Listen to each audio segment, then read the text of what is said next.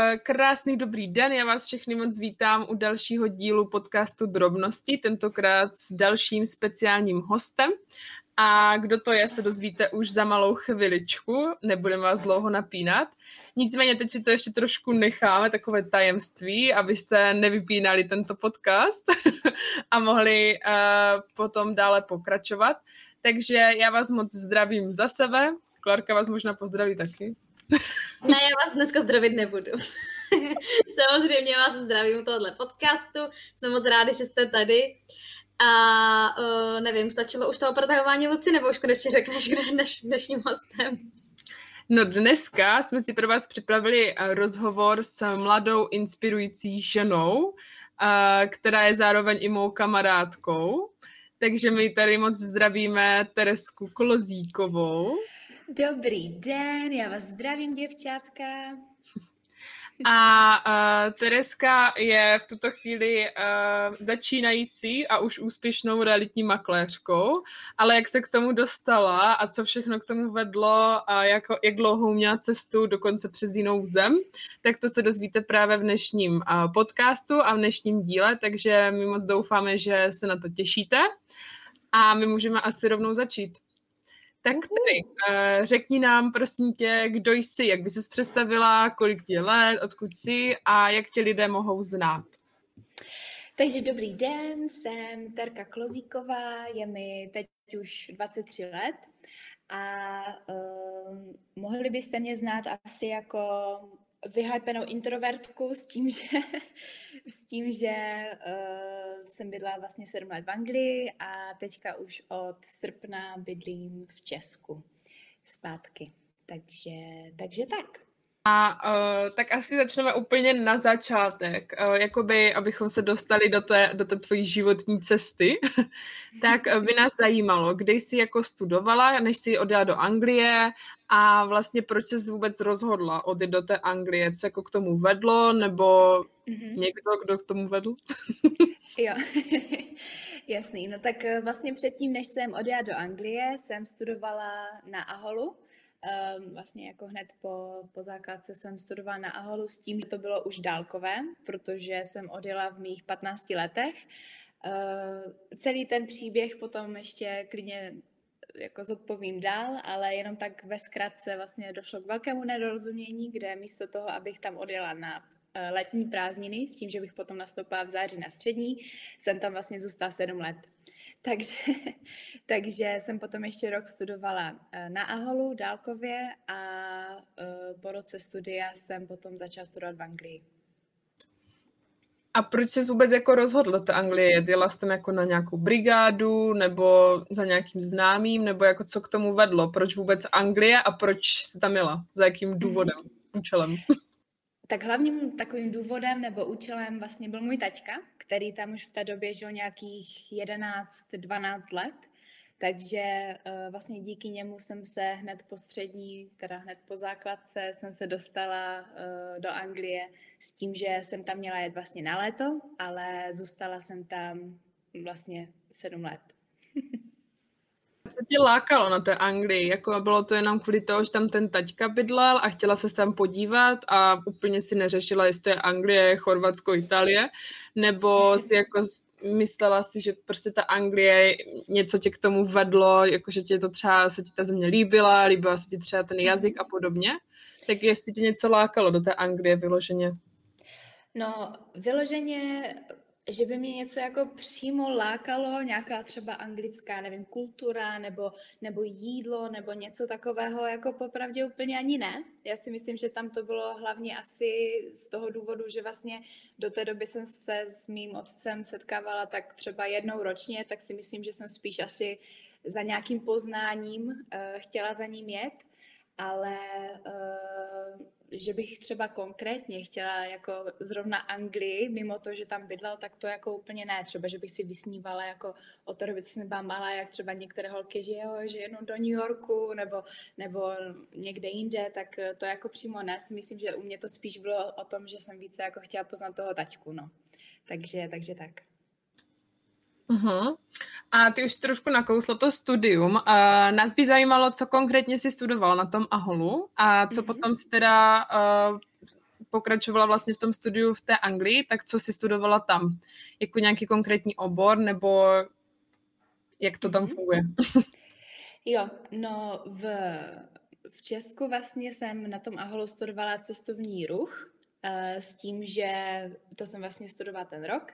No a potom v Anglii jsem uh, první studovala, tam se musí dělat kurz pro to, aby člověk vůbec tam mohl studovat, protože oni musí zjistit, že jako člověk fakt jako umí anglicky nebo rozumí anglicky, aby vůbec to studium pobral.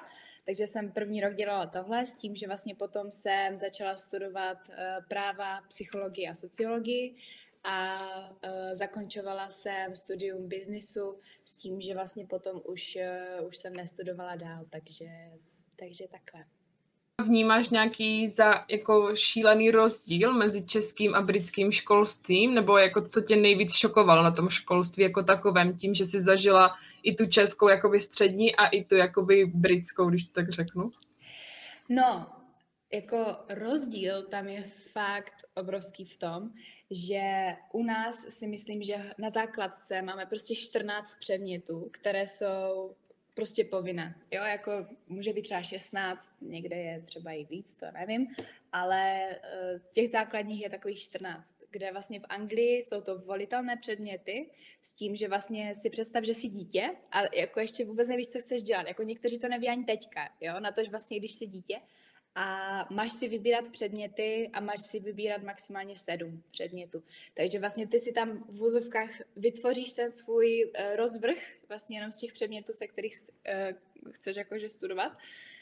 Takže ono jako hodně lidí si tady třeba stěžuje vlastně na té základce, že Ježíš na co by to bude, jo, a tohle. A jako já to na jednu stranu chápu, ale na druhou stranu je to nějaké, jsou to nějaké znalosti, které potom vlastně my máme, a díky tomu vypadáme i jako, a jsme tak nějak chytřejší a tím nechci urazit angličany, ale prostě tím nějak jako jsme i jako chytřejší v tím, že vlastně toho víme víc.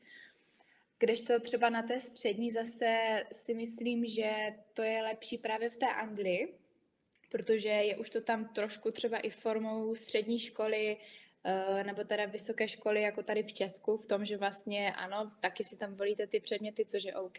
Člověk už ale aspoň trošičku jako vyrostl a přece jenom už asi nějakou představu má, co by chtěl dělat. Takže těch předmětů si volíte vlastně dva, tři, kde vlastně já jsem měla práva sociologii a psychologii a uh, potom vlastně dále v tom studiu pokračujete s tím, že vlastně máte dva druhy studií, kde vlastně jeden je A-levels, což je tady tohle, že si navolíte dva, tři předměty, kde vlastně studujete a na konci roku děláte zkoušky.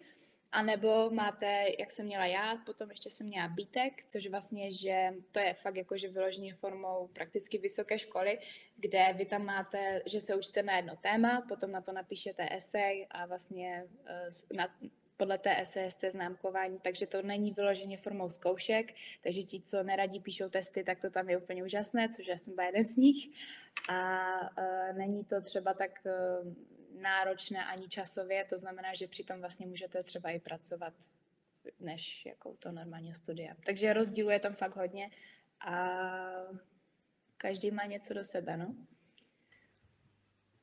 Mě by možná ještě zajímalo, teď když jsme se bavili o těch rozdílech, eh, rozdílech v tom školství, mm-hmm. tak, eh, tak už si tam trošku naznačila třeba v čem eh, se Britové liší, liší od nás, ale co ti přišlo třeba, co se týká nějaké jako kultury nebo, nebo něčeho takového, jaký jsou vlastně jako Britové a jaký jsou oproti Čechům třeba? Tak Britové uh, jsou jako docela dost pozitivní lidi. Čímž nechci říct, že Češi nejsou. Češi taky jsou a máme dobrý humor, e, ostatně Britové taky. Ale tam, jak jsem vlastně, když jsem tam přišla, tak jsem měla docela problém s tím, že všichni jsou strašně milí. A Zase, jo, záleží to, čím se člověk, kým se vlastně člověk v Česku obklopuje, ale tam to bylo hlavně tím, že prostě jdete do obchodu, všichni se na vás usmívají, dobrý den, jo, jak se máte a to a oh my god, thank you my love, alright then, no problem, ok. Prostě, že strašně příjemní a když se s někým pracovala jako ze začátku, s nějakou ženskou, tak uh, já jsem a teď jako já proti nic nemám, ale prostě vždycky jsem si myslela, že mě balí. Jako jo, že prostě je tak hodná a tak milá, že mě prostě se snaží zbalit, jo. Což samozřejmě vůbec nebyla pravda, oni takový prostě jsou, že mají ten, jako nevím, toho zákaznického ducha prostě v sobě s tím, že, uh, s tím, že tady tohle, no, takže jako tohle a jinak co se týče kultury jako takové, eh, hodně z nich mají dříve děti, že jako je to dost, že vlastně teďka Eh, teďka se jakoby vrací prostě zpátky do těch časů, které my jsme tady třeba před nějakou dobou měli a jako chtějí mít prostě dříve děti, to je taky další věc, ale jinak eh, si myslím, že jsou hodně konzervativní. Jo, že prostě že jsou docela dost jako konzervativní a že ačkoliv by si to nechtěli přiznat a samozřejmě oficiálně to neřeknou, že jsou ne všichni, ale jako docela dost z nich prostě nějakým způsobem, třeba i ty cizince, jako to je i moje zkušenost, kde oni mohli být milí, jak chtěli a, a byli, ale nějaká ta lehká diskriminace tam vždycky byla eh, a to nemyslím jako rasismus, to jako úplně ne, protože tam jsou na to prostě zvyklí, jo, ale že jsou hodně konzervativní. A třeba právě, jak jsem teďka i poslouchala ten rozhovor s eh, Meghan Markle a s Harrym, jakožto, že jsem poslouchala celý, tak docela dost jako tam to šlo taky vidět, že vlastně na oko jsou jako hodně milí, konzer, jako jo, že vlastně otevření všem a jo a, a jsme fajn a všechny tolerujeme a jsme jedna velká rodina a vlastně to tak jako vůbec není, že jo. Takže ono jako, když se člověk potom podívá pod pokličku, tak eh, zjistí, že, že to třeba tak úplně vždycky není, no. Mě by možná ještě zajímalo, uh, ty jsi vlastně řekla, že si tam z začátku měla být jenom na prázdniny, ale nakonec si tam byla sedm let, což přijde, že se to teda maličko protáhlo, tak mě by možná jenom zajímalo, určitě posluchače taky, co za nedorozumění se musí stát, aby se z letních prázdnin stalo sedm let. Jsem věděla, že to přijde. No, šlo o to, jako takhle, jo. My s maminkou teďka máme už fakt jako krásný vztah, uh, jsem na něho moc vděčná a pomáhá mi neskutečným způsobem, takže a ti lidi, co mě ví, znají a jsou se mnou denodenně ví, jak moc si toho vážím, ví, jak moc jsem ráda, že, že ty vztahy už jsou takové, jaké jsou. Ale bohužel, uh, tak víte, jak se, prostě puberťačka, že jo, chce poznat svého tačku, tak prostě asi jde přes, uh, přes mrtvoly aby dosáhla toho, co chce. Ačkoliv teďka, když se dívám zpátky, tak e, to byla docela dost jako velká chyba, ale tam bylo to nedorozumění v tom, že vlastně jsem měla jet na taťkovi k, jako k taťkovi na prázdniny, abych vlastně ho poznala a tím pádem bych si tak nějak jakože vlastně uvědomila, že Ježíš, tak ne, tak jako prostě já chci zpátky za mamčou. Ale tam to bylo tak, že já jsem vlastně neměla letenky zpátky, jsem měla letenky jenom tam. Takže ačkoliv to nebylo myšleno, že mám vypadnout a vlastně se nevrátit, tak eh, já v té mé 15-leté hlavě jsem si to prostě řekla, že tak to asi nějak je, že tak to určitě mamka musela myslet a že mě vlastně nechce nikdy zpátky. No takže, takže tak to samozřejmě vůbec nebylo, dneska už to vím a pane bože, kež bych to věděla kdysi, ale uh, takové nedorozumění se prostě stalo a říkám, teďka už s mamčou máme prostě vztahy úplně úžasné, jsem za to moc vděčná a, a jako není to vtipné, ale prostě dneska, když už se na to podíváme, jako že to je úplně, že to je prostě tak, taková blbost, když to tak řeknu, že se to mohlo úplně v klidu vyřešit, kdybych prostě nebyla tvrdohlava a paličata, kdybych to tak řekla, no. Takže myslíš, jako, že kdyby, kdyby se tady to nedorozumění nestalo, takže bys tam fakt byla jenom na ty, na ty prázdniny a neprožila bys tam v podstatě jako polovinu by se dalo říct skoro, nebo třetinu, třetinu života? No, já si myslím, že jako jo, no. Že třeba já bych tam byla na ty prázdniny, uh, což samozřejmě jako já neříkám, že to tam bylo super nebo hrozné, ale jako úplně jsem tam třeba nechtěla zůstávat sedm let.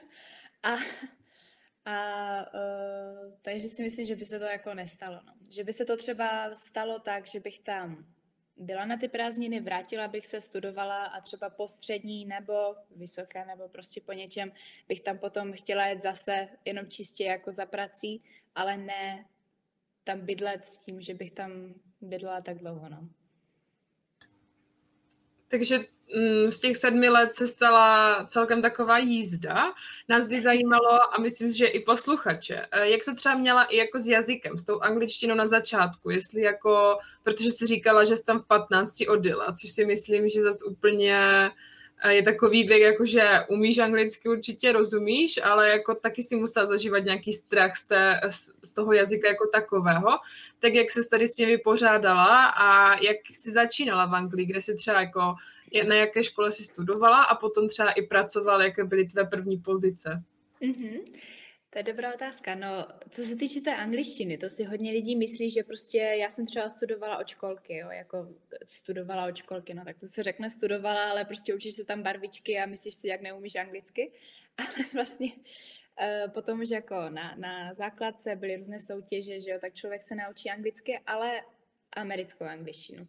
Takže s tím, že vlastně ty tam jedeš, myslíš si, jak neumíš skvěle anglicky a vlastně jenom kvůli tomu přízvuku, sam, jako samotný přízvuk, ty tak špatně rozumíš, že to je úplně neuvěřitelné. To je prostě jako kdyby, nedá se to úplně srovnat, jo, ale prostě to je jako kdyby Pražák prostě přijel někde do, do Českého Těšína, který je na, vlastně na polovině jako s polským Těšínem a začala by na něho mluvit nějaká stará babička, která má prostě ještě českopolský jazyk, jako, takže jako rozuměl bys, ale vlastně hodně věcí jako si musel třeba domýšlet tak když, kdybych to tak nějak jako srovnala, tak asi tak nějak, protože třeba water, což je v americké angličtině, že jo, voda, tak prostě water, najednou byla voda v britské angličtině, jo, a tohle je jenom příklad jako jednoho slova, takže kdybych prostě se koukala na všechny ty příklady, prostě na ty věty, no tak to bylo úplně šílené. Takže mě to trvalo se vším všudy, jenom ten přízvuk sám o sobě se naučit asi půl roku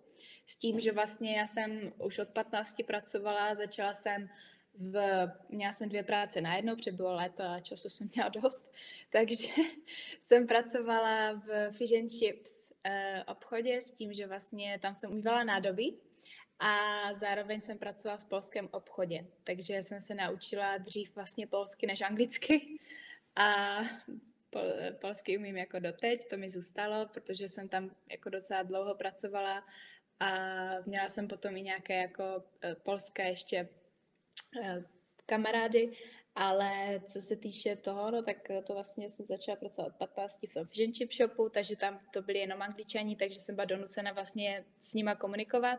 A v tom polském obchodě ano, byli tam hlavně Poláci, ale taky tam dost chodili angličani, takže vlastně díky tomu potom jsem, jsem se jako pořádně učila anglicky. No jako tady mi to nedá a musím tě poprosit, abys řekla, protože jsi tak hrozně hezky ukázala ten, uh, ten britský přízvuk a k tomu ještě ta polština, mě to prostě nedá a zkus nám něco prosím tě říct britskou angličtinou a polštinou. Ježišmarja, tak co mám říct? Jakou větu? No klidně něco jednoduchého, třeba jenom jmenuji se Tereza Klozíková. Tak zrovna my name. uh, tak, se... tak nějakým slovem třeba, kde víš, že se to dobře, kde, kde se to dobře jako prezentuje, ta britská angličtina. Nebo klidně něco s tou vodou, nebo třeba kde je tady voda, nebo něco podobného. Uh, tak třeba takové slovo, se kterým jako hodně uh, mají jako problémy, je vždycky něco table, jako že třeba vegetable, comfortable uh, a takové slova, kde tře- třeba comfortable, oni vždycky říkali, že prostě tady tohle bylo, ale že to jsou to jsou takové slovíčka, no, uh, superstitious, prostě, nebo, nebo amazing, jo, jakože, jakože vždycky, oh my god, this is so amazing, guys, I cannot even begin to explain to you how much I'm grateful for this opportunity. Takže prostě, nevím, těch slovíček je fakt hodně, no, to, to, je, to je těžko říct a v polštině, uh, jo, tak uh, to se třeba vždycky, když jsem s někým volala, uh, nebo jsem někoho obsluhovala, tak uh, tam prostě nevím. Třeba teďka jsme byli v Polsku na lyžích a teda oficiálně nebyli, uh, neoficiálně byli, ale uh, tam jsme byli v Polsku, no a tak jsem tam s nimi jako mluvila normálně, že se oni třeba ptali, odkud jsem, jako jak jsme se vůbec tam dostali, že jo, protože to bylo taky docela, takže, takže jako asi, asi tak, no. Nevím, co bych řekla polsky, tyjo. Co se dostali teďka? Ale jako teda uh, ty britská slova, tak to úplně zněla jako Zoela. britská youtuberka. jo, to teď bude miminko, to bude krásné. No, eh, když jsme se tady tak pěkně oklikou dostali uh, přes Zoelu k miminkům a vztahům, tak uh, já bych se rovnou takhle pěkně zeptala, snad to nevadí. Uh, když jsi byla teda sedm let uh, v Anglii, mm-hmm. tak uh, a zrovna jako přes dospívání, tak mi nedá se nezeptat, co kluci. A Britové jako obecně jakože aranžují. To je, to je teda otázka, no. Uh, tak samozřejmě, že tam někdo byl. ne, nebudu říkat, že ne. Uh, ale uh, popravdě já se řídím heslem, že je to teda anglické heslo, že people in your life for reason, season or lifetime. A zrovna v tomhle případě ten člověk byl v mém životě teda z důvodu, ne na ob nějaké jako období nebo na, na celý život ale díky němu jsem si prostě uvědomila strašně hodně věcí a mám teďka krásný vztah, za který jsem neskutečně vděčná a myslím si, že kdybych neměla ten předešlý vztah, který na oko mohl vypadat perfektní, akorát nebyl, tak eh, teďka naopak prostě neukazujeme jako nikde, prostě ne, ne, nepřidáváme pořád nějaké fotky, prostě žijeme okamžikem. Je to něco úplně jiného, je to fakt krásné a jsem za to vděčná. Ale ještě, abychom se vrátili k tvé otázce, no tak jako jo, byl tam, byl, měla jsem tam přítele, byl to angličan, takže člověk prostě žije v anglické domácnosti s tím, že vlastně mluvíš pořád anglicky, pracuješ anglicky, přemýšlíš anglicky, ještě doteď přemýšlím anglicky, nepřemýšlím česky. A uh, takže tak asi bych to, bych to za, zakončila tu tvoji otázku. A uh, třeba teďka, teďka si máš, uh, jsem dobře pochopila, tak už máš vztah tady, tady v Česku a s Čechem? Ano, v Česku a s Čechem.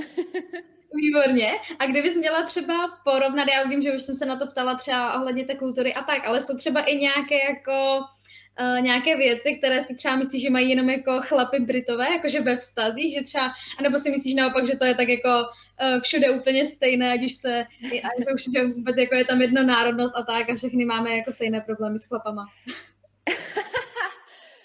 jako takhle, já bych to naopak otočila a řekla bych, že díky bože za české chlapy. Jakože fakt, že jo. Hodně holek si to neuvědomuje, protože třeba nemá jak a fajn, chápu. Ale právě proto jsem tady teďka dneska já ženský, abych vám to řekla, že vážte si svých českých chlapů, protože z jednoho jednoduchého důvodu, a to je ten, že britští chlapy nejsou chlapy. Britští chlapy jsou, a to nemyslím všechny, jo, neměla jsem prostě všechny chlapy v celé Anglii, to by byla blbost, ale prostě jenom když to takhle řeknu, buďte rádi za české chlapy, protože jsou opravdovými chlapy, kde prostě oni se starají o ty, o ty ženské, jo, prostě fakt jsou chlapové, že si třeba umí i dupnout, umí říct ne, není to furt jenom ne, začičko, tak, to, tak jak to chceš ty, a nebo tak jo, tak to zaříď ty, tak to udělej ty, že prostě oni jsou spíš takové jako že tam najednou nastupuje ta ženská, což mě se nelíbí, já jsem ráda ženskou ženská, ale ta prostě najednou musí být vlastně v pozici toho našeho českého chlapa, protože tam ty anglické ženy jsou hlavně zvyklé prostě, nevím, když to tak jako úplně blbě řeknu, jo, ale jak jsem předtím říkala, že vlastně hodně z nich mají brzo děti, což je pravda, tak oni vlastně jsou zvyklé na to, že vůbec nic neumí, neví, promiň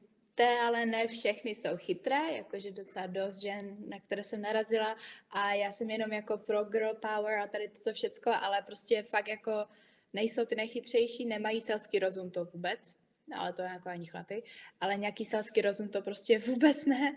To je jako fakt, to si myslím, že tady v Česku za to můžeme být rádi.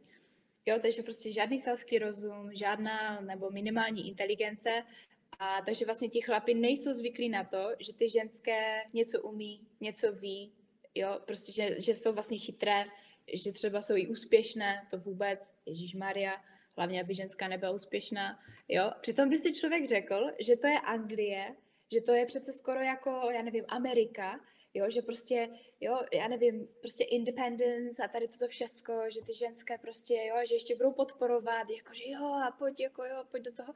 Ale oni prostě jim, oni to neumí přijmout. Když to si myslím, že ti čeští chlapy, a taky neznám všechny, ale jako uh, znám jich hodně a můj chlap teda, když mluvím za svého chlapa, tak si myslím, že by mi tohle jenom potvrdil, že on je vlastně vždycky ode mě krok napřed. A mi se to strašně líbí a pro mě to je strašně sexy, že je prostě ten krok dva napřed a naopak, že on sleduje vlastně ty moje třeba nějaké chyby nebo nějaké fuck upy a že mi dovede poradit, že mi dovede pomoct, že je tady prostě pro mě, když to jako v, tý, v té Anglii prostě to tam úplně jako, jo, že prostě tím, že vlastně vy jste stejně vždycky byli o krok napřed. Jo, ženské prostě předvídali a, a tohle, jako myslím ty cizinky, jo, protože jsem jich tam pozná hodně tak i to byly třeba ty Polky, i z Litvy a takhle prostě z té Evropy. Že to je úplně něco jiného. Když to, jak říkám tady, prostě si myslím, že uh, za hodně chlapů můžeme být hodně vděčné, no. Teda aspoň minimálně za toho svého. Tak, už jsme nějak probrali teda ty vztahy a celkově tu Anglii a vlastně i to tvé dospívání. A mhm. ještě by nás zajímalo uh, jakoby ohledně finanční situace, protože jsi říkala, že jsi tam odjela, odjela vlastně v 15 a pracovala si různě uh, v, na různých pozicích a pro různé firmy. Tak mhm. jestli jsi jako vydělávala jenom sama, nebo se o tebe i staral částečně třeba ten taťka, nebo ti i mamka třeba posílala nějaké penízky, nebo jak jste to měli jako vyřešené po té finanční stránce? Jo, tak uh, úplně na rovinu a úplně upřímně jsem od 15 si vlastně vydělávala na všechno, s tím, že jediné, o co jsem se nemusela starat, bylo bydlení, uh, což tedy nebylo až to vlastně jsem se potom začala starat až od mých 19, protože jsem se potom vlastně osamostatnila úplně v 19, ale tím, že vlastně můj taťka uh, byl a stále je vlastně řidič kamionu, Předtím on pracoval pořád noční, takže my jsme se vlastně stejně skoro nikdy neviděli. Takže uh, co se týče nějakých financí a takových věcí, mě, já jsem třeba už ani jsem s ním jako neměla, měla jsem s ním jako dobrý vztah, to jo, ale neměla jsem s ním ten vztah, že bych se ho ptala na peníze. To jako nejsem doteď a já to nemám ráda a, a je mi to neskutečně nepříjemné, to i mámka potvrdí ale uh, co se týče, co se týče těch financí, jsem se o sebe starala hlavně sama. No, nějaké letenky nebo věci, jídlo a takové věci, tak to jsem se o sebe starala sama vlastně o těch 15. A jaká teda byla tvoje poslední úplně pozice pracovní, než si se rozhodla zase vrátit zpátky do Česka? Jo, tak eh, těch pozicí jako takových jsem měla v Anglii hodně ale moje poslední pozice vlastně byla realitní makléřka, což uh, jsem ráda, že dělám teď a, a zase, ale uh, vlastně byla to makléřka v Anglii. Hmm, super. No a nás by teda zajímalo, co tě Anglie naučila a co ti naopak, naopak vzala. Jestli to můžeš někdy jako takhle zpětně hodnotit vlastně, jestli tam je nějaká třeba jedna věc, nebo je tam nějakých více věcí, klidně to necháme asi na tobě. No, takže kdybych to tak zhrnula, jakožto, že si myslím, že teďka už s odstupem nějakého času jsem schopná to zhrnout, tak e, dala mi toho neskutečně hodně. Dala mi samostatnost, dala mi disciplínu v tom, že vlastně nějaká práce a takové věci, jo, prostě, že jsem fakt do té práce šla, i když mi nebylo dobře, e, do toho jsem vlastně studovala, takže na nejvíc jsem prostě měla dvě práce najednou plus, plus tu školu, takže si myslím, že mi toho dala rozhodně hodně týče finanční stránky, tak taky si nemůžu stěžovat. Ono jako ani nebylo potřeba, aby mě jako můj tatínek podporoval, protože uh, jako jsem měla to štěstí, že prostě jsem měla těch peněz takhle jako dost, že jsem, že jsem nepotřebovala tu pomoc. Uh, ale kdyby, kdybych se na to měla vlastně podívat, co mi vzala, tak uh, jednoduše mi vzala mladí vzala mi mládí a ještě nějakou část dětství, protože vlastně od těch 15 najednou jste úplně v jiné zemi. Vlastně všechny kamarádky, se kterými jste se doteď bavili, jsou v Česku a, a nemáte k ním nemáte k ním úplně jako blízko a přes kameru a takhle to není úplně jednoduchý. jste v zemi, kde vlastně nerozumíte tomu jazyku, takže na tvorbu nějakých nových vztahů a tak vlastně si musíte ještě počkat, než se naučíte ten jazyk. Čech, Čechy tam, Češi tam vlastně skoro vůbec nebyli, jo, takže to vůbec nepřicházelo v úvahu. Jste vlastně s rodičem, kterého neznáte a kterého vlastně ani nevidíte, takže to jako taky není úplně ideální. Takže najednou prostě se ocitáte v situaci, kde jste prakticky úplně sama, takže se musíte naučit žít sama se sebou, takže to je taky další věc, která, jako, za kterou jsem vděčná, protože jsem se to naučila tím pádem teďka si nenechám třeba ublížit od nikoho, protože vím, že jsem to tehdy zvládla sama, takže prostě proč bych to měla teďka měnit. Na druhou stranu jsem ráda za všechny vztahy, které mám a které jsem si vybudovala, takže to je super, ale vím, že prostě to není, to nejsou vztahy ze zoufalství, ale jsou to vztahy z toho, že prostě fakt jako si rozumíme a, a, a je to prostě super.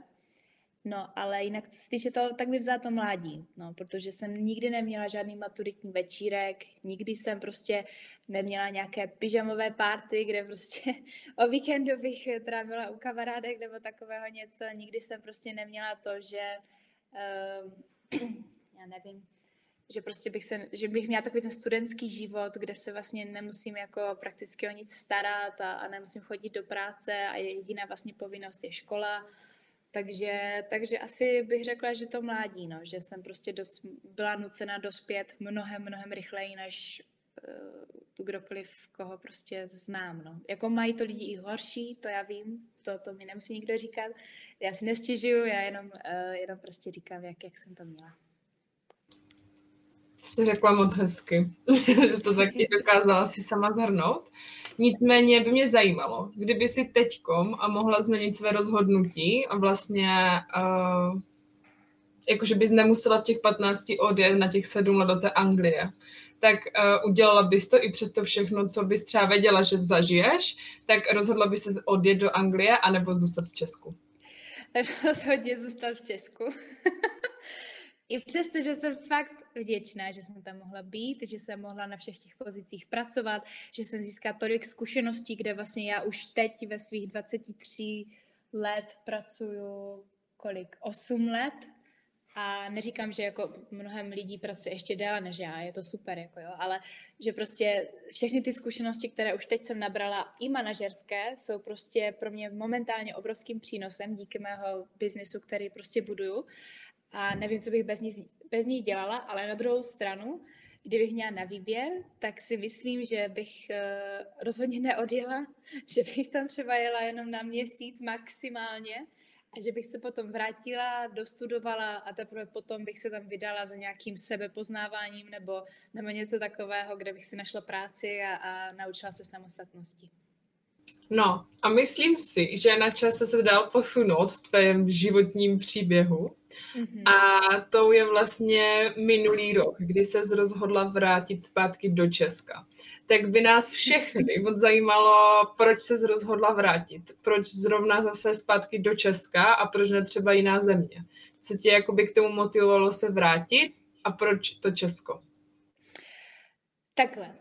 Důvod byl, byla korona a uh, nebo důvod jako díky koroně a kvůli rodině, kdybych to takhle měla zhrnout, což se jí jako rýmuje, to nebylo plánované, přísahám, ale uh, kvůli koroně, protože jsem měla, jsem měla čas být doma. A zní to úplně zvláštně, jako jak to teda myslíš, čas mít, jako být doma, ale vlastně, když se nad tím člověk zamyslí, já jsem od těch 15 byla nepřetržitě v práci.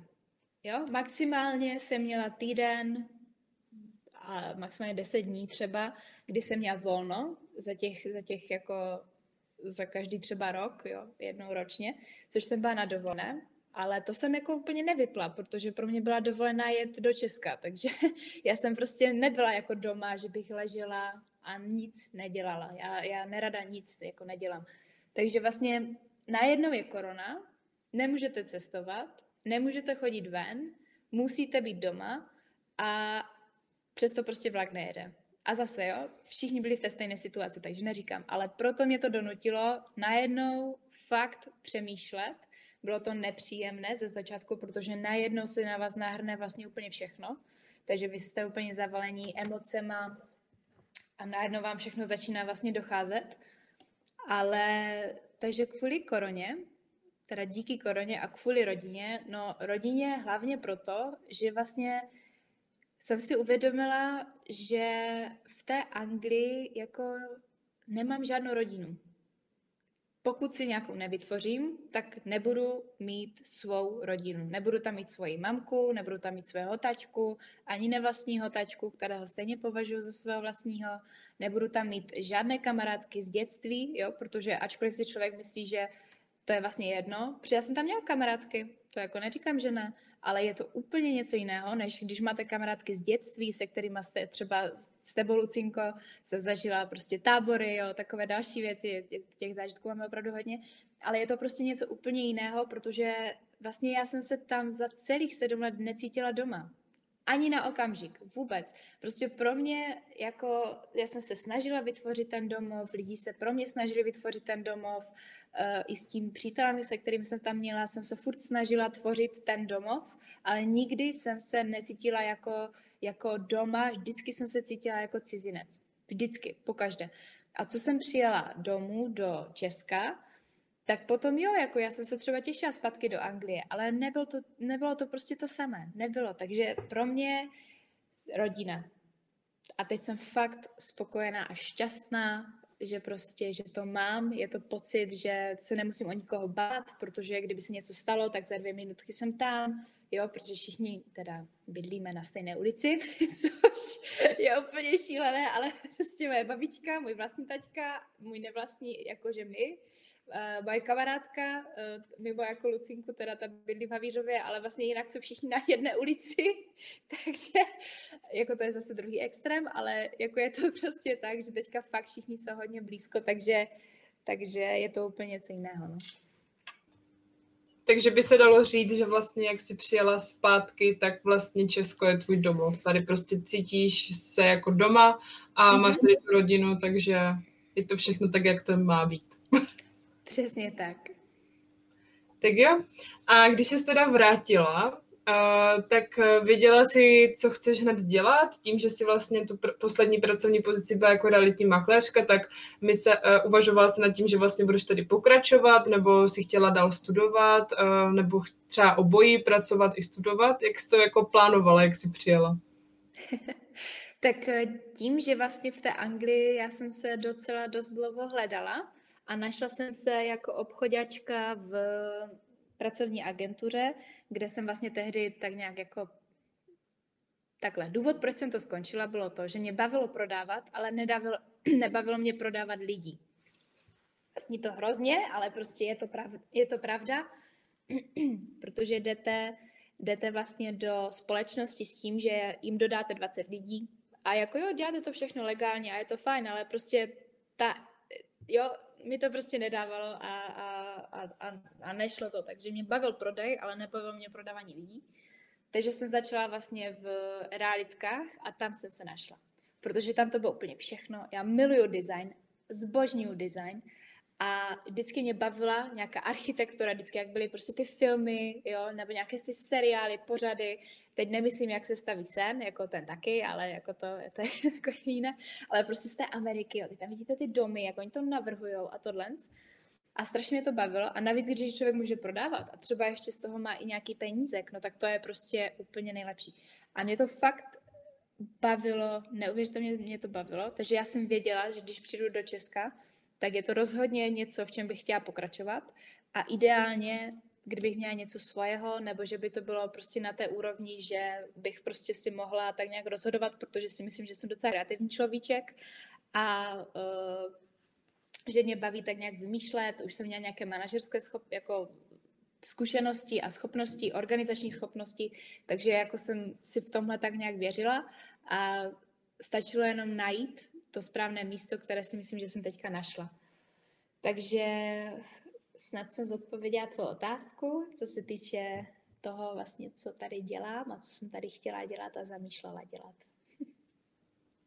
A ještě taková, jako jak jsi vlastně přijela zpátky, tak jestli jsi měla nějaké překážky, když jsi přistěhovala zpátky. Ať už to jsou nějaké nějakou vtipnou uh, storku, jestli si na něco vzpomeneš teď něco takového kratšího. tak eh, těch fuck upů, pane bože, těch bylo, protože jsem si uvědomila, že neumím mluvit. Uh, taková jako jedna věc, že neumím mluvit, že se neumím vyjadřovat, protože když přemýšlíte, mluvíte a všechno děláte v angličtině a vlastně jenom 20 minut týdně mluvíte česky, tak uh, najednou jsem zjistila, že to úplně nejde. Zjistila jsem, že vlastně nevím, jak to tady funguje, protože tím, že jsem tady od 15 nebyla, tak nějaké úřady, prostě tohle, to je pro mě neskutečný problém, jako to i doteď a pro hodně Čechů taky, chápu, ale já jsem vlastně nerozuměla tomu, co mám dělat, jak to tady chodí. A vlastně jsem se učila úplně všechno od začátku, takže jsem musela pochopit prostě, jak to tady v Česku chodí, no. A jako prostě takové strany, tak jezdila jsem po Ostravě s GPSkou, protože to tady prostě vůbec nevím, neznám. Vždycky, když mi někdo řekl, jo, jo, to je na téhle a na téhle ulici, no tak já úplně vím, ale prostě vůbec nevím. Takže jsem se vždycky musela koukat na GPSku.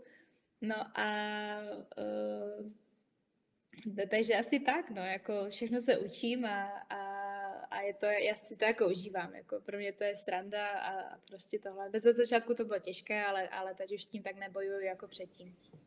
Já bych jenom dodala ještě tady, uh, co se mi tady stalo s Tereskou, tak uh, jeli autem, tak konkrétně jako dopravní značky, které jsou v Anglii lehce jiné, tak terce dělali hodně velký problém a uh, myslím si, že kdyby nás zastavili policajti třeba na stopce, tak Terka vůbec jako nezastaví. Prostě řekla, jo, nic tam bylo, no, a co to je? Takže a, asi takhle a Terka a řízení a, v Česku, no. No Luci, tak to je úplně prokoukle a prozradila. Já teda doufám, že teda zrovna teďka doufám, že těch posluchačů ještě tolik není, že, že nezjistí, eh, že vlastně jsem se učila řídit v Anglii, a takže tady pro mě jako nějaké značky a tohle jako křižovatky to vůbec, Ježíš Maria, to já prostě tam vědu a potom teprve zjistím, kdo vlastně má přednost, takže eh, teďka už to, jsem, to samozřejmě tak jako není, já už jsem rozježděná, ale ty ze začátku to, to, byl, to byl problém, no. Teď mě k tomu řízení ještě napadá, že on to vlastně musel být docela jako, ne že průser, ale problém, jako když si vlastně v Anglii se jezdí naopak, ne, pokud se nepletu, no. tak jak, jak tam, jako tohle je pro mě třeba asi daleko jako horší představa, než to, že tam mají nějaký jiný značky, jak se ti třeba tohle přeučovalo? Tak eh, popravdě řečeno, a tím nechci znít nějak jako arrogantně nebo namyšleně, ale moje maminka je velmi dobrý řidič a můj taťka vlastně je povoláním řidič, takže si myslím, že to řídí, řízení jako takové asi nějak třeba v té krvi bude, nebo já nevím. Ale nedělalo mi vůbec problém jezdit na druhé straně, což jako to jsem právě taky čekala, že bude můj největší problém, ale nebyl. Můj, nej, můj největší problém opravdu byla prostě křižovatka, protože ten důvod je, že v Anglii jsou jenom kruháče. Tam prostě nejsou křižovatky, jakože skoro vůbec prostě, jo, toto vůbec neexistuje a když už jsou, tak jsou osvětlené a to je další věc vlastně z Lucinko, co si taky všimla, což mě vůbec nedošlo, že vlastně tady je křižovatka, je osvětlená, ale vy pořád musíte dávat pozor na dvě věci. Jedna z toho je, že i přesto, že je osvětlená a máte zelenou, tak třeba lidi, co jedou naproti vám, mají přednost, takže musíte počkat, až, až jedou, což v Anglii prostě nebo vůbec. A nebo, že tam jsou chodci, já jsem prostě na ty chodce vůbec nemyslela, protože, protože jako v Anglii prostě jako se rozsvítí zelená a vyjedete. To není jako, že se teďka musím rozhlížet, jo, jsou tu chodci, nebo jo, má někdo jiný přednost. To ne, to prostě vůbec, to jako, tak to, to, prostě tady v Česku, takže já jsem měla úplně jiné potíže, než, než prostě řízení na druhé straně, no. Když se teda vrátíme zpátky ještě uh, k tomu tvému povolání a jak jsi mluvila o tom, že se s tom úplně našla, že zkoukala na takové ty jako i seriály a tak, tak mě úplně jako první blikla hlavou, jestli jsi viděla seriál nebo reality show, nebo já nevím, kam bych to zařadila na Netflixu. A ono se to, myslím, jmenuje v češtině Makléři z Hollywoodu a v, v angličtině se to jmenuje Selling Sunset. oh, to bože. tak ano, mě by ano. zajímalo a podle mě to zajímá jako drtivou většinu lidí, jestli to takhle fakt jako funguje a hlavně jestli to funguje takhle i v Česku. Jestli, když se řekne realitní makléř, jestli si prostě máme představit tohle. Takhle, ono to v té Americe takhle funguje. v Americe to takhle funguje, v Anglii jsou hlavně baráky, velké baráky. Já jsem prodávala uh, běžně prostě domy okolo 10 až 15 milionů, když to přepočítám, prostě to byla klasika. A tady je to úplně jinak, hlavně v tom, jak nás lidi vnímají. Jo, že vlastně, když jsem tady přijela, tak jsem už pokračovala v tom svém duchu, protože makléři jsou jako docela dost vážení, jo, protože oni toho musí vědět, my toho musíme vědět prostě strašně hodně. Jako to si lidi myslí, že to je jenom nějaký makléř, prostě, který jako ti tady otevře klíčky jako od baráku a se kouknout, ale jako to tak prostě vůbec není. Lidi nemají představu, ale není to jenom to, že nemají představu, ale oni se ani uh, nemají na to otevřenou mysl, aby se vůbec dozvěděli, co všechno vlastně my děláme. A takže jako máme to tu těžší v Česku, mnohem těžší, musíme toho vědět mnohem víc, než v Anglii. Já teda nemůžu srovnat eh, s USA, i když jsem sledovala video, kde vlastně tam je Slovenka, která prodává, takže je to tam taky těžké v tom, že oni taky musí složit zkoušky, ale v Anglii nemusíte složit zkoušky, takže tam je to trošičku jiné. Ale jako snad eh, snad se to brzy taky změní tady, no. A když jsi říkala, že je to tady úplně jiné a lidi jako úplně jinak vnímají ty makléře v Česku, tak jak třeba vnímáš ty, naopak ty makléře, jaký jsou? Jakože určitě nejsou jako ty ženské uh, z, toho, z toho Netflixu, ale uh, jak je vnímáš ty třeba? Takhle, je tady hodně makléřů, kteří vnímám, že jsou dobří kteří vnímám, že jsou dobří, mají rádi svoji práci, chtějí dělat věci poctivě a tím teďka nenarážím na nic konkrétního, ale, ale prostě chtějí dělat tu práci opravdu poctivě s tím, že třeba nemají zájem o úplatky. Jo, což je jako jedna velká věc, kterou já vnímám, že bohužel hodně makléřů tady a samozřejmě oficiálně nikdo nebere úplatky, ale neoficiálně uh, jako to tady ještě taková kultura prostě funguje a je. Takže jako postupně, co se dovídám, vidím, znám a slyším o makléřích a mám s nimi i jako osobní zkušenost. Jo. Ono to totiž není jenom, že prostě vy se nikdy nestřetnete s tím druhým makléřem. Vy se střetnete, ať už to je smluvním sporem nějakým s tím, že vlastně vy zastupujete toho kupujícího, nebo že vy zastupujete toho, kdo vlastně si chce vzít pod nájem nebo nájem, tak uh, oni vám třeba pošlou, jako jo, moji klienti mi třeba posílají smlouvy, takže já vidím, co reálně je na trhu a není to jenom od jedné realitky, jsou to o, i od individuálních makléřů nebo i od jako větších realitek a prostě to jsou smlouvy, to já vůbec nevím, jako, že to vůbec někdo vypustí, protože kdyby to viděl normální právník, tak si s tím s proměnutím něco vytře. No, ale, ale uh, jako je tady hodně dobrých makléřů, a hodně, kteří na sobě pracují, ale bohužel chápu, proč mají makléři tak špatnou pověst tím, že teďka vidím hodně věcí, které bych třeba někde ani úplně nemusela vidět a právě proto se to snažím změnit, i když je to někdy naivní myšlenka, ale snad se to změní.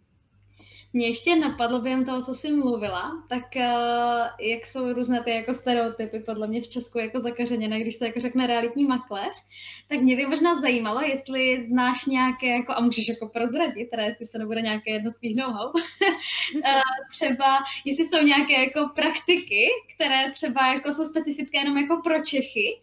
A dále mě se, se mě s tím napadá otázka, která podle mě zajímá úplně všechny, Uh, jestli takové ty papírky, co nám chodí do schránky, zajímám se obyt v této čtvrti a nejsem realitní makléř nebo realitka, tak jestli to jsou opravdu realitky. Eh, takhle. Já, já jsem nechodila za každým člověkem, co to dává do té schránky, takže bych to nerada řekla uh, obecně, ale, ale z, třeba řekněme, že třeba z 70% ano, jsou to makléři, i přesto, že vám říkají, na druhou stranu těch nemovitostí je teď fakt málo. Jo, jakože fakt málo s tím, že prostě když si to tak nebylo, ono to bylo naopak a teďka to je vlastně, že na jednu nemovitost třeba připadá 10 zájemců, když to předtím na jednoho zájemce 10 nemovitostí, takže se to jako otočilo. A co se týče těch praktik, tak nebudu jmenovat nikoho konkrétního samozřejmě, to se zůstaneme profesionální, ale stalo se nám třeba, důvod, proč jsem zmiňovala jako ty, ty, eh, ty úplatky, je proto, že my jako makléři jsme byli na prohlídce a makléřka kupujícího přišla na prohlídku s tím, že vlastně jestliže jsou nějací jako další zájemci a takhle, my jsme říkali, že jo, což my to neřekneme, pokud je nemáme, No takže byli a ona říkala, no tak uh, si nějak dohodneme, ne, jako prostě na kafičko a takhle. Jo? Že vlastně makléřka makléři nabízela jako úplatek, což prostě za mě a byla to jako makléřka velké společnosti, nebudu říkat které, ale to už prostě za mě vypovídá nejenom o té makléřce jako takové, ale i o té práci jako té firmy, což neříkám, že všichni jsou stejní, to ne. Někde začínat musíte, ale uh, Tady je totiž problém v tom, že hodně makléřů chce zbohatnout hodně rychle. Jo, že vlastně oni radši si poškodí pověst, aby měli peníze, no protože jasně, ono to je totiž podnikání. Jako úplně jednoduše to je prostě podnikání, kde uh, vy ze začátku nemáte vůbec nic. Naopak máte tolik nákladů, že to je neuvěřitelné, jo, prostě.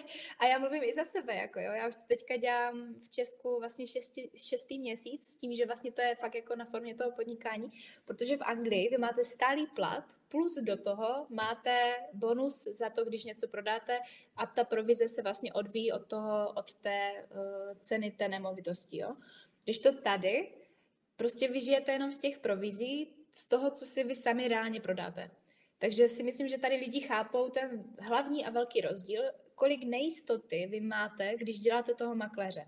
Jo, že vlastně když se vám daří, jo, penízku můžete mít hodně, fajn, super, ale je to jako každé další podnikání, vlastně ono je to zabalené v tom, že to vypadá jako, že to je jenom práce, ale ono to je vlastně podnikání těch individuální, individuálních makléřů a jak oni si sami vytvoří ten marketing, jakými lidmi se oni vlastně zahrnou s tím, že jestli máte dobré právníky, jestli dobré, máte dobré finanční poradce, tak super, jestliže ne, tak to vám taky kazí jméno. Jo, prostě těch věcí je strašně hodně, takže vy opravdu reálně podnikáte. Takže hodně makléřů se snaží zbohatnout hodně rychle, nebo i hodně začátečních jako podnikatelů, že jo, co začínají, taky chtějí mít co nejvíce peněz, co nejrychleji. Ale to prostě nejde. Ono to, ono to trvá, trvá to fakt dlouho uh, dobrý makléř, to, to trvá nejméně dva roky. Jo? Takže prostě já to tady dělám 6 měsíců a myslím si, jaká nejsem prostě eh, superstar, ale vlastně vůbec nejsem. A, a já jsem tomhle jako neskutečně pokorná, protože vím, že je pořád se co učit, učím se každý den, prostě opravdu na tom makám, aby, protože jsem nejenom ženská, ale jsem mladá, jo, prostě nežila jsem tady sedm let, takže těch věcí, které si lidi řeknou, Ježíš, tak to ji nemůžu dát, protože je mladá, to ji nemůžu dát, protože to tady vlastně vůbec nezná, to ji nemůžu dát, protože vůbec vlastně neví, co dělá. Takže já tady toto všechno bourám tím, že se učím, prostě dělám tu praxi, jo, pořád jako mám ty případy, které řeším, některé třeba i pro bono, jako prostě, že se na to koukám, ale hlavně je o tom se prostě pořád učit, jo? Že, že nemyslet si, že už to všechno vím a že jsem mistr světa a, a můžu dělat cokoliv, ale prostě být pokorný a, a opravdu se učit, učit a učit a ono už to potom přijde samo, protože lidi si o vás začnou mluvit, začnou si o vás prostě povídat, což už můžu být jako zaklepu a můžu být vděčná, že už se začíná dít, ale jako nepřišlo to hned, ne, nebylo to prostě přes noc, jo? já to už to dělám 6 měsíců a teprve teď už pomalu ale to ještě vůbec není jako ani trošku jako z toho, co, co, co snad jako mě čeká, no, takže, takže asi takhle, no. Já bych se ještě zeptala, abychom se teda konečně dostali k tobě a k tvému podnikání a k tomu, jak e, to děláš ty. Tak e, jestli bys nám mohla třeba přiblížit, jak vypadá tvůj den teďka jako realitní makléřky, to všechno musíš znát, co musíš dělat, co musíš umět a nějakou tvoji třeba vizi, jak bys to chtěla, jak bys to chtěla vést a co si tady vlastně buduješ. Ty bláho, tak to je teda dobrá otázka. Uh, co se týče, co se týče mého režimu jako denního, jako takového, ono se to pořád mění, jo, protože máme jako docela dost zakázek, takže uh, co se týče toho týdne to se mění každý týden, protože když se má natáčet video, tak vlastně záleží na poči- taky na počasí. Jo? Takže ono prostě si to sice můžeš, třeba dneska jsem měla natáčet eh, jako vlastně skoro celý den, ale nemohli jsme, protože prostě sem, mi to víte, jak je to počasí je, prostě furt se to střídá, sníh, sluníčko, všecko. takže, takže jsme nemohli dneska natáčet, budeme teda natáčet příští týden. Takže ono, jako jediné, co zůstává konzistentní, je, jak jsem předtím zmiňovala, to učení. Akorát všechno ostatní prostě můžeme plánovat prohlídky, jo, můžeme prostě kontrolovat smlouvy, můžu pracovat na nemovitostech. Je toho fakt strašně hodně, co člověk dělá. A mimo tu práci jako takovou, tím, že právě jako je to můj biznis v tom, že vlastně já mám mentora, mám garanta, který vlastně je uh, můj dobrý kolega Martin Moravec, uh, s tím, že vlastně on pracuje sám na sebe a, a já vlastně jsem začala tím, že jsem pracovala pro něho, protože ono se to tady nedalo nějak jinak udělat, protože člověk musí mít buď zkoušky, a nebo uh, musí mít garanta. A tím, že je korona a já jsem vlastně měla už několikrát, prostě teďka už se to po třetí zrušilo, jsem měla jet do Prahy na uh, Realitní vzdělávací institut s tím, že vlastně tam jsem se měla, to je akademie, uh, trvá to nějakých sedm týdnů s tím, že potom děláte zkoušky, tak vlastně tady tohle dělám teďka tak jakoby opačně, tím, že Martin mi dělá toho garanta, já to teďka jako dělám tu práci jako takovou a uh, učím se vlastně sama, takže potom, jak bude ta, ta akademie, tak už to bude takový jako jenom přínos jako pro mě, ano, ale, ale už bych to měla vlastně všechno znát, takže, takže to uvidíme. Jinak, e, co musím všechno znát? Ježiši Kriste, no tak e, já jsem vlastně asi 50 lidí v jednom, ne kvůli tomu, že bych úplně chtěla, ale i kvůli tomu, že to tady lidi prostě očekávají a že ta očekávání jsou nastavena opravdu vysoko, i přesto, že si nemyslím, že to je někdy nutné. Ale já jsem vlastně architektka, jsem uh, statička, jsem, uh, jak se říká, projektantka, jsem designérka, jsem uh, market, marketingový odborník, prostě jsem, jsem strašně hodně věcí. Jsem finanční poradce, jo, jsem právnička, vlastně jsem advokát, že, že, a to ne, že jsem, ale to jsou všechno věci, které prostě musíte znát. Musíte znát stavební právo, musíte znát uh, všechny ty práva, protože jako hodně často slýchávám prostě, že si to lidi pronajmou sami, protože prostě ví, jak na to, OK, já to nikdy nikomu nevymlouvám, protože když si to chtějí pronajmout sami, tak jo. Ale jedna hlavní věc, když prodáváte, je prostě, jo, mít dobrého právníka je důležité, ale že vlastně v hodně případech, a to lidi prostě neví a neuvědomují si to, že my vyjednáváme ty věci. My jsme vyjednávači nejenom té ceny, ale i těch podmínek, prostě jo, za jakých se bude platit. To hraje tam velkou roli psychologie, protože hodně lidí zapomíná, že když vlastně za, přijdete za market jako za realitním makléřem, nebo tedy za mnou, že to nejsou jenom situace jako sluníčkové, jo, že prostě jo, super, našetřili jsme a prostě chceme byt, jo, nebo prostě stavíme barák, potřebujeme prodat ten náš byt.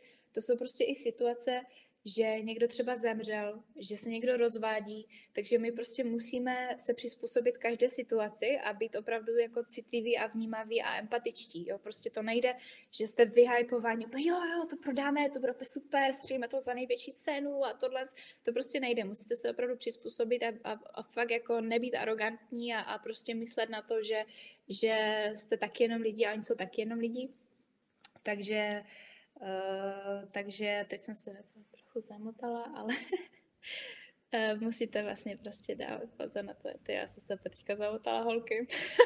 úplně, úplně v pohodě. Uh, jsi se tomu vlastně už i dostala. Mě by teda zajímalo, jaká je teda ta tvoje vize, protože ty máš vlastně na Instagramu, na svém, máš vlastně napsané, že jsi férová makléřka tak eh, mě by zajímalo, jako, v čem je ta férovost, jako, proč by si vlastně lidi měli najmout tebe jako makléřku, co jim to vlastně dá, protože, jak už jsme se bavili vlastně předtím, v Česku jsou takové jako zažité už stereotypy a nemáme asi úplně dobré zkušenosti s těmi makléři, tak jak ty vlastně děláš tu makléřinu, nebo nevím, jestli se to tak dá nazvat?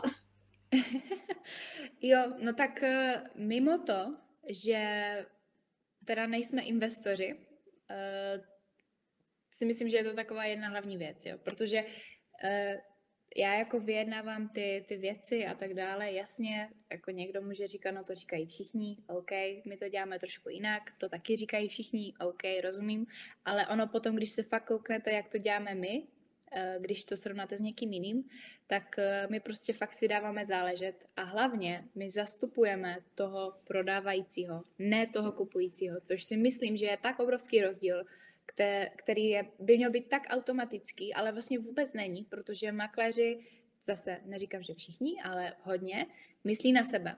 Jo? Ale ne v tom dobrém slova smyslu, ale v tom špatném, že vlastně oni zastupují nakonec vlastně toho kupujícího. Jo? Že, že vlastně oni nevyberou toho nejlepšího kupujícího pro toho prodávajícího, ale toho nejlepšího kupujícího pro sebe. To znamená, že jestli že jestli prostě ten, co to chce koupit, jim nabídne, jo, tak podívejte se, tak se nějak domluvíme, jo, prostě na kafičko a tohle, tak to neznamená, že to je nejlepší, ale kupující pro toho prodávajícího, jo, protože třeba když eh, máte dva lidi, eh, jeden je, já nevím, investor s hotovostí a druhý je investor s hypotékou a třetí je prostě eh, jako rodinný pár, který prostě má hotovost a, a investor vám nabídne prostě do kapsy, jo, jako peníze a vlastně potom máte normální lidi, tak vy se nemusíte dívat jenom jako, ne, vy byste se neměli dívat jenom na to prostě, že vám nabídli oni ty peníze. Vy se musíte podívat na to, jestli oni jsou ti nejlepší prostě pro toho prodávajícího, protože s nimi reálně budete řešit věci další třeba tři měsíce, jako když mají hotovost tak méně, ale prostě třeba další tři měsíce. Takže vy si s tím člověkem musíte rozumět, musíte si s ním padnout, prostě musíte vědět, že bude komunikovat, že k tomu dojde k tomu obchodu, že všechno bude v pohodě a tak dále. Takže to je jako jedna věc. Druhá věc je, my nejsme investoři a my nevykupujeme nemovitosti a to si myslím, jako, že ani nepřijde. Jo? A perfektní příklad je tom, je ten, že vlastně teďka jsme měli paní, která nám zavolala, že má byt za 600 tisíc eh, v Porubě a my jsme prostě říkali, OK, a tak za 600 tisíc, to je nějak málo, protože prostě dneska ty ceny jsou fakt výš. No říká, no já nevím, jako já si myslím, že asi tak bychom to mohli prodat. Takže teďka, kdybychom byli investoři, nebo kdybychom byli, jo, prostě výkupníci a tohle, tak řekneme, jo, tak si myslím, že za těch 600 to je OK, jo, jako to je prostě super cena a my sami bychom to třeba odkoupili za 600 a potom prodali za víc, takže my na tom bychom si vydělali peníze. Ale my jsme, my pracujeme pro toho prodávajícího, takže uh, jsme jí řekli, že to vůbec, že to prostě prodáme za mnohem víc než za 600 a udělali jsme tam nádherný homestaging, kde jsme i nechali vymalovat, jo, prostě fakt jsme tomu věnovali čas, zjistili jsme si úplně všechno, jako vždycky o té nemovitosti, což mimochodem taky není vždycky úplně samozřejmost. No a nakonec jsme vlastně to prodali za milion padesát, s tím, že ta majitelka prostě nemohla uvěřit tomu, že opravdu jsme to prodali o 450 tisíc víc, než ona chtěla.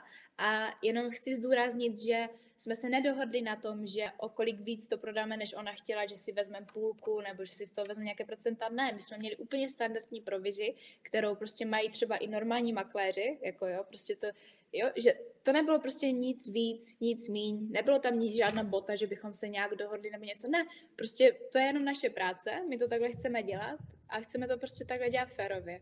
Takže si myslím, že proto férová makléřka a proto férový makléř, protože tohle je prostě jenom jeden z tisíce případů, jak to prostě děláme my.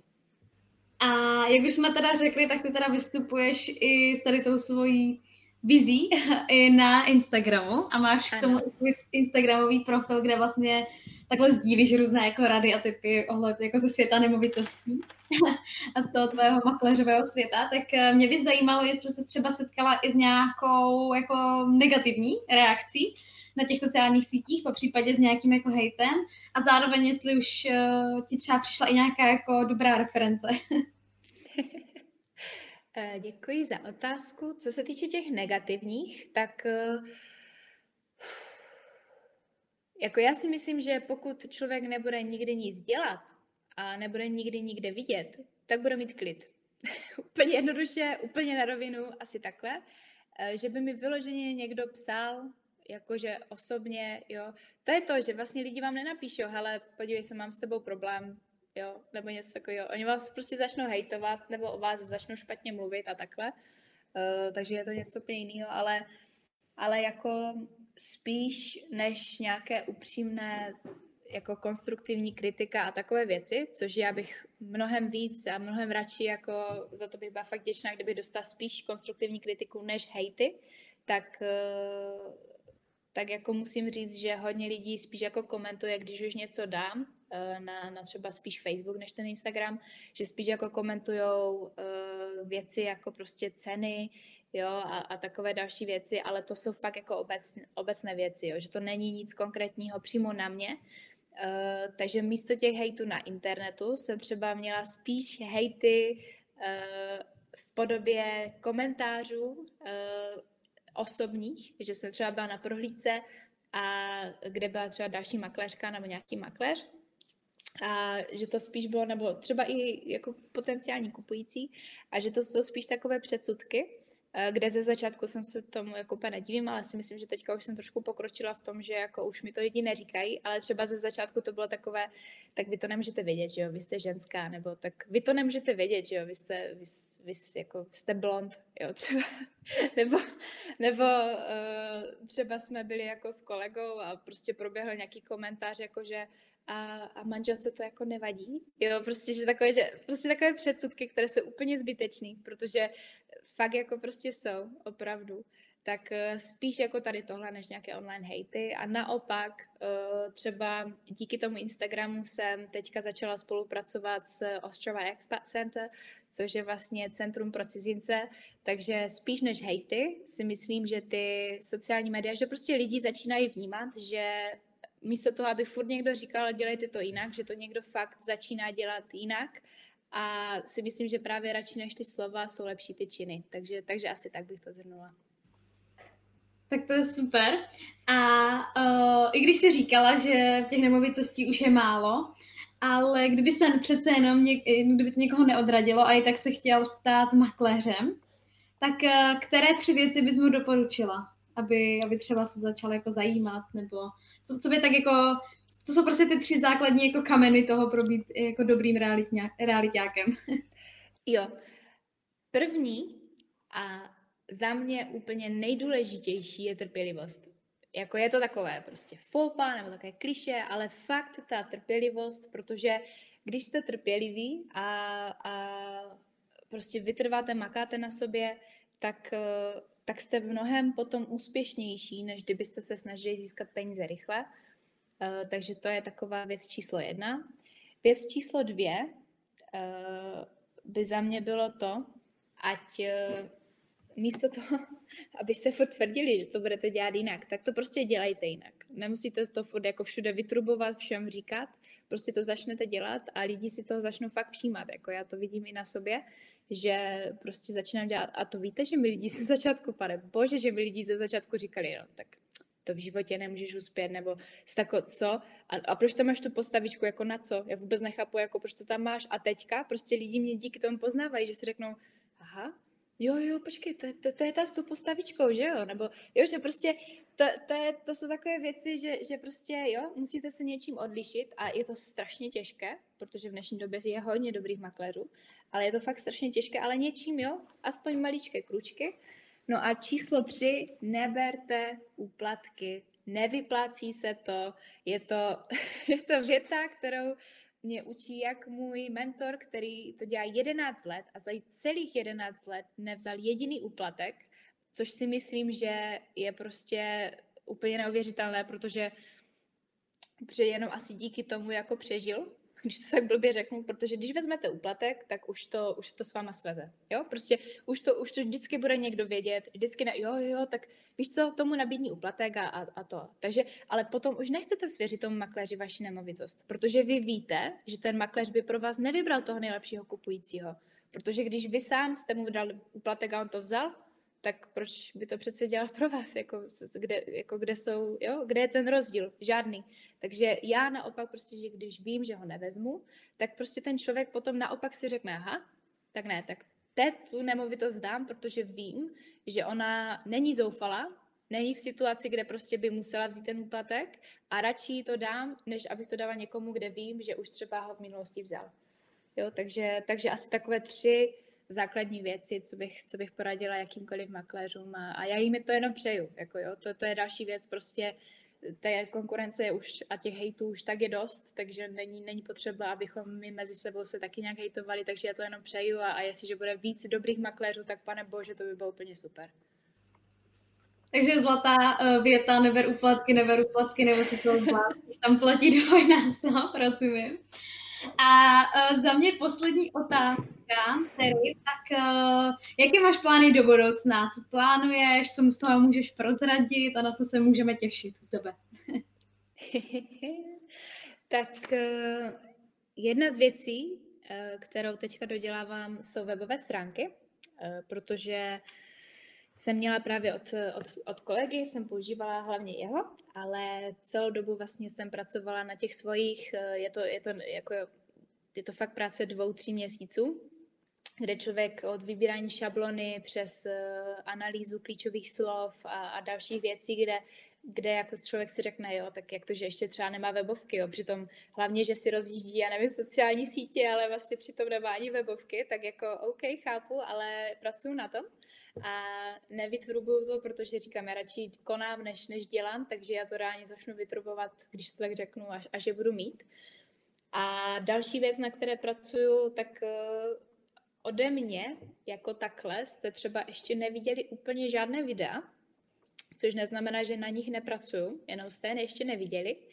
A to je asi všechno, co bych takhle řekla, protože když mě vlastně začnete sledovat, tak je potom postupně budete vidět.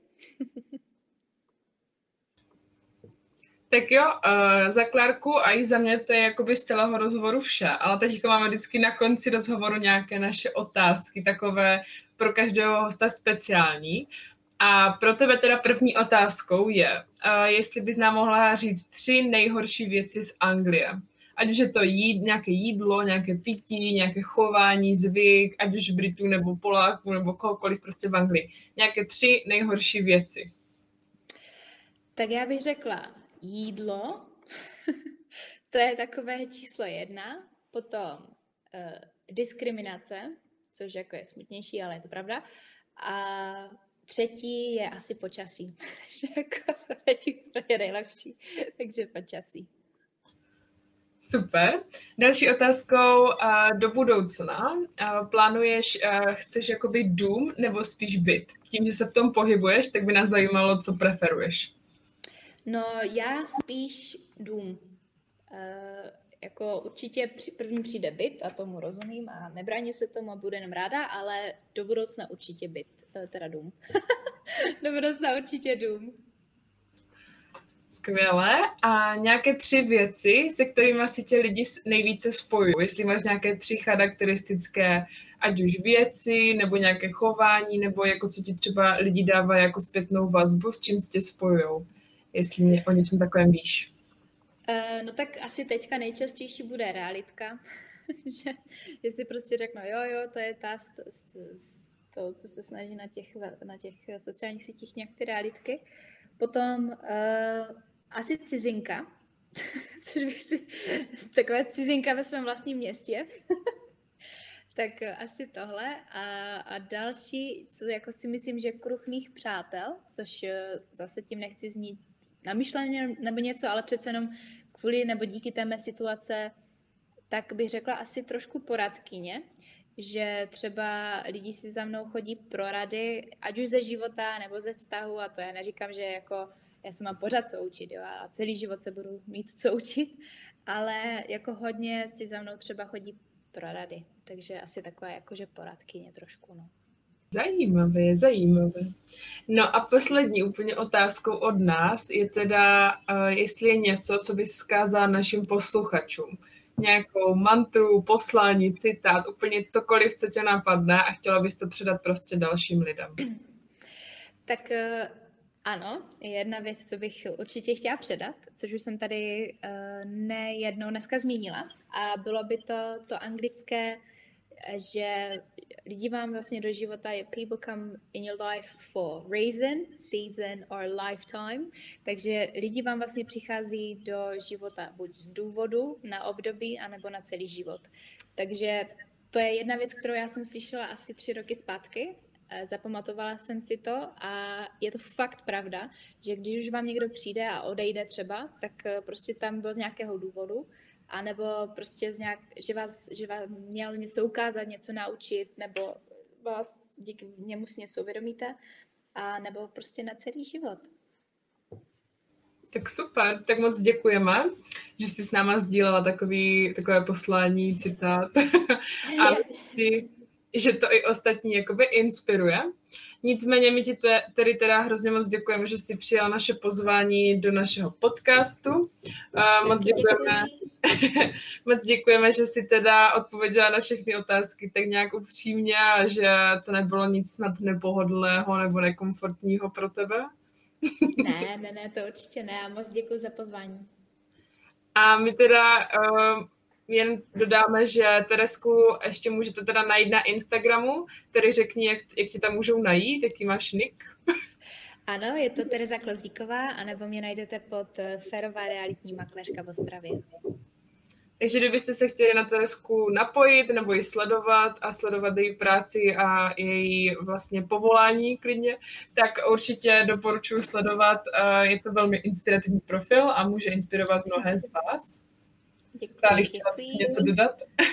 Ne, já myslím, že jsi to krásně zhrla a my určitě moc děkujeme Terce za, za odpovědi a za uh, to, že přijala pozvání, byl to super rozhovor. Děkuji, Klarinko a Lucinko. A asi jenom, že přejeme hodně uh, štěstí, uh, nejenom u zkoušek, ale i v celém uh, tvém povolání a kariéře. Ať se daří. Děkuji, děkuji. A já bych vám taky chtěla popřát, ať se daří, krásně se to rozjíždíte holky, vaše podcasty jsou fakt zajímavé, takže určitě posluchači si myslím, že se mnou budou jenom souhlasit, že, že by měli i nadále poslouchat vaše, vaše podcasty a, a jenom šířit to dál a dál. Měl bych být takových víc. Děkujeme moc. tak jo, to už je za nás asi všechno. Luci, nebo chceš ještě něco dodat? Ne, ne, myslím si, že jsme už obsáhli úplně vše. Já taky myslím. tak jo. Uh, takže my teda Terce ještě jednou moc děkujeme. A rozloučíme se s váma. Mějte se krásně a u další epizody. Ahoj. Ahoj. Čauky.